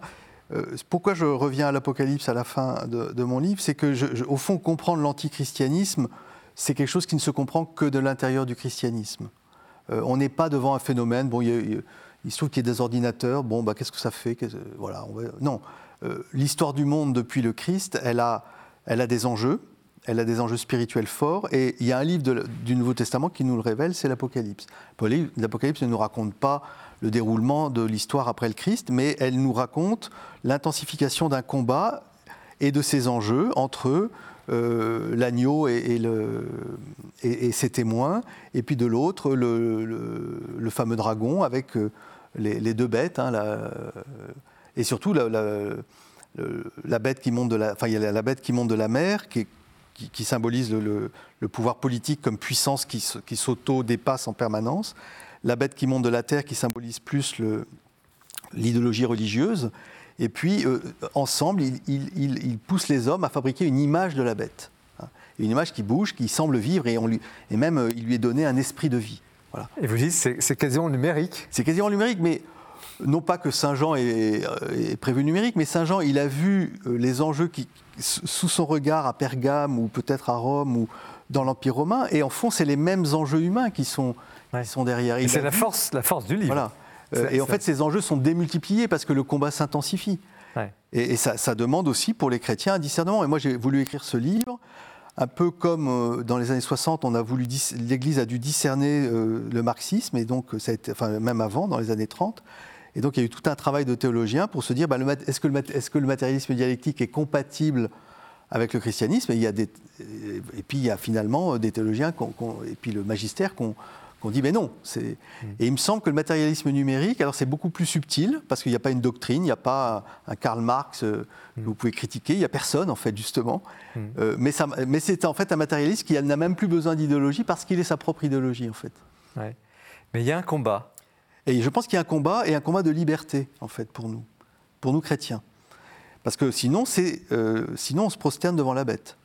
Et se prosterner devant la bête, enfin, c'est, c'est, justement euh, être complètement euh, euh, esclave au fond de, ces outils et, ne plus être en permanence hors de soi aussi. Alors, vous allez avoir eu. Et puis, on va écouter nos, invités, mais vous avez une proposition à la fin aussi un peu radicale. Parce que vous dites, au fond, il faut jeûner, il faut, savoir jeûner de cet instrument, savoir couper C'est ce que les papes recommandent, euh, je le cite en note, hein, depuis euh, de nombreuses années dans le- en carême, on- il, est, il est demandé, un- enfin il est proposé un, un jeûne, euh, enfin je ne sais pas s'il l'appelle jeûne numérique, mais Hmm. jeûne de... Parce qu'en fait, il faut bien voir que les images, les, les sons, tout ça, ça, ça rentre pas seulement dans nos sens, mais dans l'âme. Ça nous habite intérieurement. Donc on, on jeûne de nourriture terrestre, mais ce sont des nourritures... euh, les ces nourritures, elles rentrent en nous quand même. Donc euh, elles peuvent faire du bien ou du mal. Olivier Bonassi, vous, êtes un, pionnier des, entreprises euh, numériques. hein. vous avez parlé d'Alaïtea tout à l'heure, mais et d'autres. euh, comment comment vous, vous- vous percevez cette, au fond cette critique du- de, de- de- de- l'outil C'est un vrai et, sujet. et du combat, Mm. et du combat, parce que la pointe du livre, c'est le, combat, c'est bien sûr l'analyse du diagnostic, mais aussi le combat spirituel, et c'est ce qui nous intéresse tous ici, évidemment. C'est un vrai sujet. On en avait parlé avec Thomas Delenda, parce que moi, je suis le président d'Osana. C'est un, un site de prière en ligne. Et, euh, mais je suis la reine d'Angleterre, là-dedans. C'est Thomas qui fait tout. Euh, il est, et on a eu ce débat avec euh, le père Leproux, je crois, qui était très, très hostile à ça au tout début. Et il n'avait pas tort, en fait. Prêtre parisien, oui. Oui, parce qu'il y a quelques. C'est vrai qu'il y a un danger immense de, de, de, de- de monde fa- faux et de monde. De, aussi, comme c'est très- Virtuel. comme c'est très neuf, euh, on ne maîtrise pas la chose. On est, pour l'instant, on n'a pas assez de recul pour euh, maîtriser, avoir des, des systèmes de défense. On est, on est piégé un peu par la, la nouveauté qui nous. On on n'a pas assez réfléchi à ça, c'est sûr. Et, et évidemment, le, le, besoin de silence, de, recul, de, est absolument essentiel en christianisme. Donc, euh, on peut se faire piéger par ça, et, c'est évident qu'il y a un problème, et c'est c'est une très, très bonne méditation. Régis Burnet, alors vous êtes, vous, chaque jour confronté à des, étudiants, mais vous aussi, mais peut-être euh, vous êtes aussi une génération plus proche de, des, numériques euh, natives, comme on dit, des, jeunes qui sont nés de plein pied dans cet univers complètement virtuel. Comment vous, vous, vous percevez à la fois la, la critique que, que pointe euh, Père Vidalin et, et puis cette, euh, cette issue par euh, l'Apocalypse Et là, j'interroge aussi le théologien, parce que, Il y a deux questions dans votre question. oui, mais justement, mais il y a deux axes dans le livre. Tout à fait. Moi, moi, je suis assez d'accord avec ce qui, ce qui est dit, c'est-à-dire qu'il y a euh, le christianisme est une religion de l'incarnation et donc de la chair, et donc c'est très important de, de maintenir ça. Maintenant. Euh, Lorsque Platon euh, découvre euh, l'écrit, euh, il dit euh, ça va tout, ça va tout, euh, on, ne saura plus, on ne saura plus rien apprendre, on ne saura plus rien. Bon.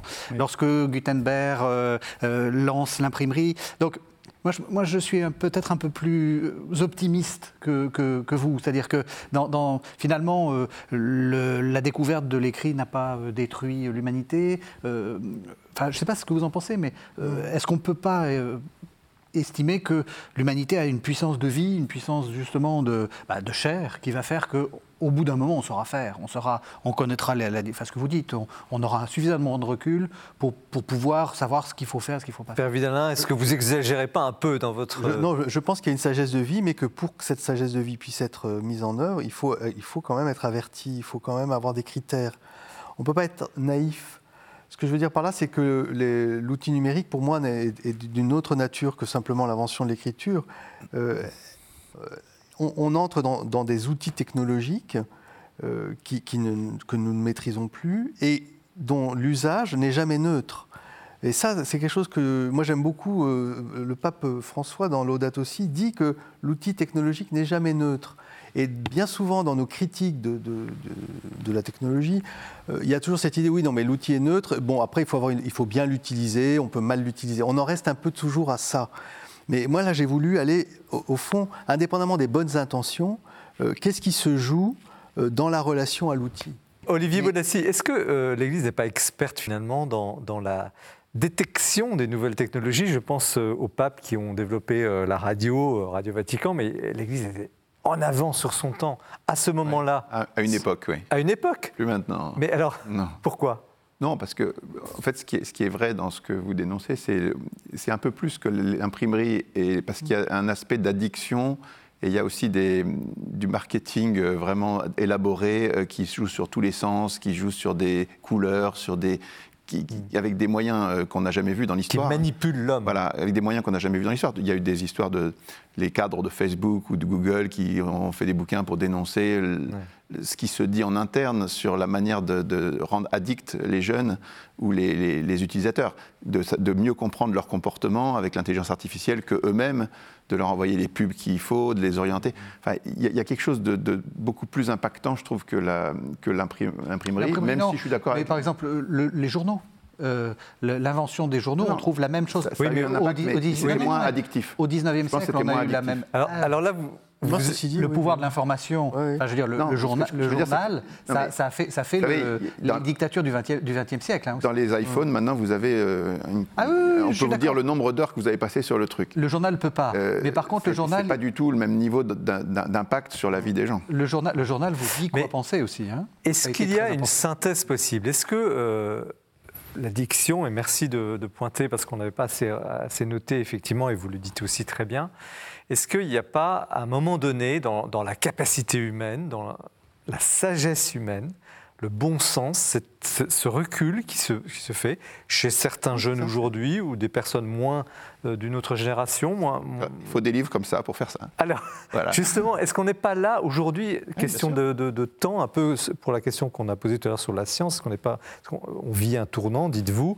euh, est-ce que on n'est pas justement, et ce livre est peut-être un, un exemple, parce que vous êtes un, des premiers théologiens à, à oser un peu cette synthèse, est-ce qu'on n'est pas un moment où on commence à, à- à- non pas à vouloir maîtriser cet outil, mais où, où, je dirais, moi j'appelle ça la sagesse, fait qu'elle va prendre le dessus, ou est-ce que c'est naïf de dire cela? Un homme averti en vaut deux.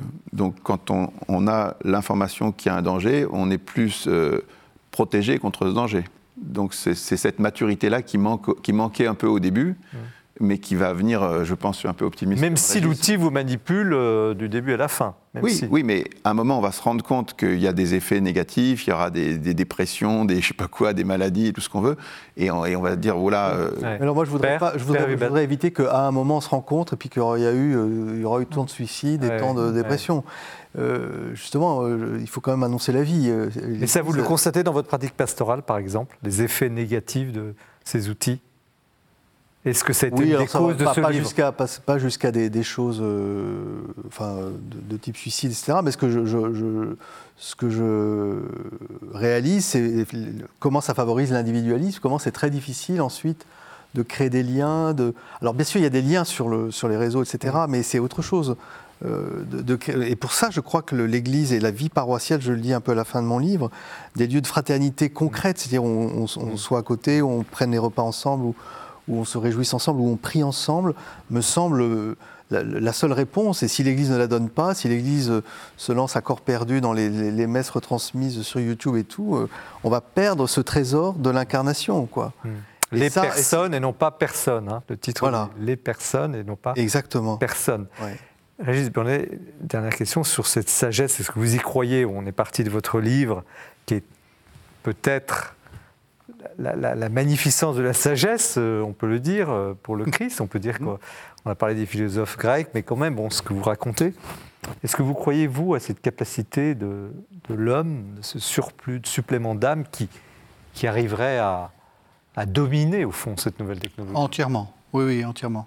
Euh, euh, c'est pour ça que je trouve que la référence à, à l'Apocalypse est intéressante. Euh, L'Apocalypse, qu'on on l'a long- longtemps lu comme un, un livre, euh, un livre qui dit le futur, etc. En fait, c'est un livre qui parle du soft power. C'est un livre qui dit Soft power Soft power, c'est le, c'est le fait qu'une une puissance ne, ne vous gouverne pas uniquement par le pouvoir de l'armée, mais aussi par le pouvoir de son idéologie et, de, sa, et de, sa, de son commerce. Et, et le problème de l'Apocalypse, c'est ça. C'est en gros, euh, ne mettez pas la main.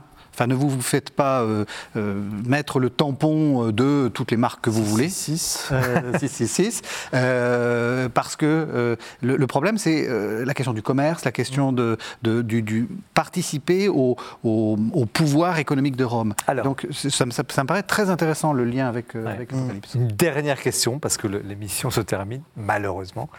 Euh, comment résister à la reprogrammation voulue par ces systèmes de l'homme.